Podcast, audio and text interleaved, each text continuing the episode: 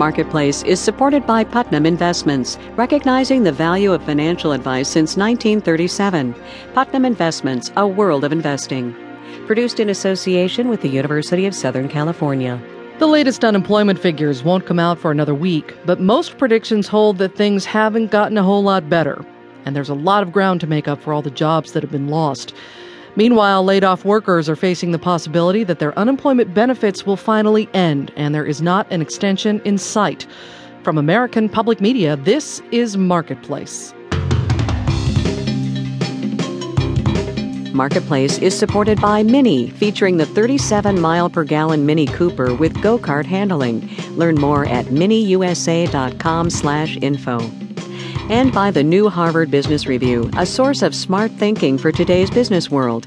The revival of smart begins at hbr.org.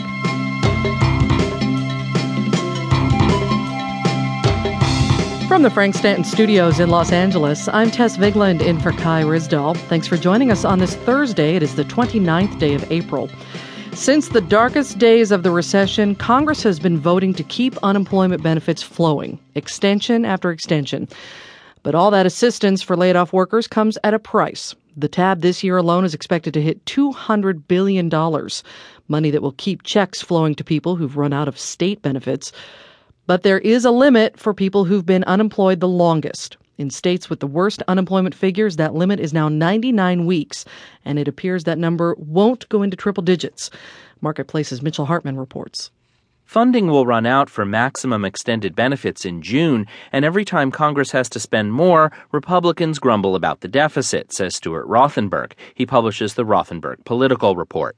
We just don't have the resources to do this. The money's not there, and we're already in debt. Everybody's fighting for every nickel, and so it, it'll be difficult to extend benefits. And that means starting this summer, hundreds of thousands of people a month will run out, says Andrew Stettner of the National Employment Law Project individuals are going to be turning to their local communities or their states for aid. They're going to, you know, cause increased uh, costs and uh, economic instability through homelessness and, and hunger. Plus, those people have less to spend on rent, food, gasoline. But there is an argument that paying benefits for longer actually keeps the unemployment rate high. That's because people who get a check don't search as hard for work and they're picky. For us, there was a strong consideration as to what job he would be willing to accept. That's Denise Fuller. After her husband lost his job, the Oregon couple survived largely on his extended unemployment for more than a year.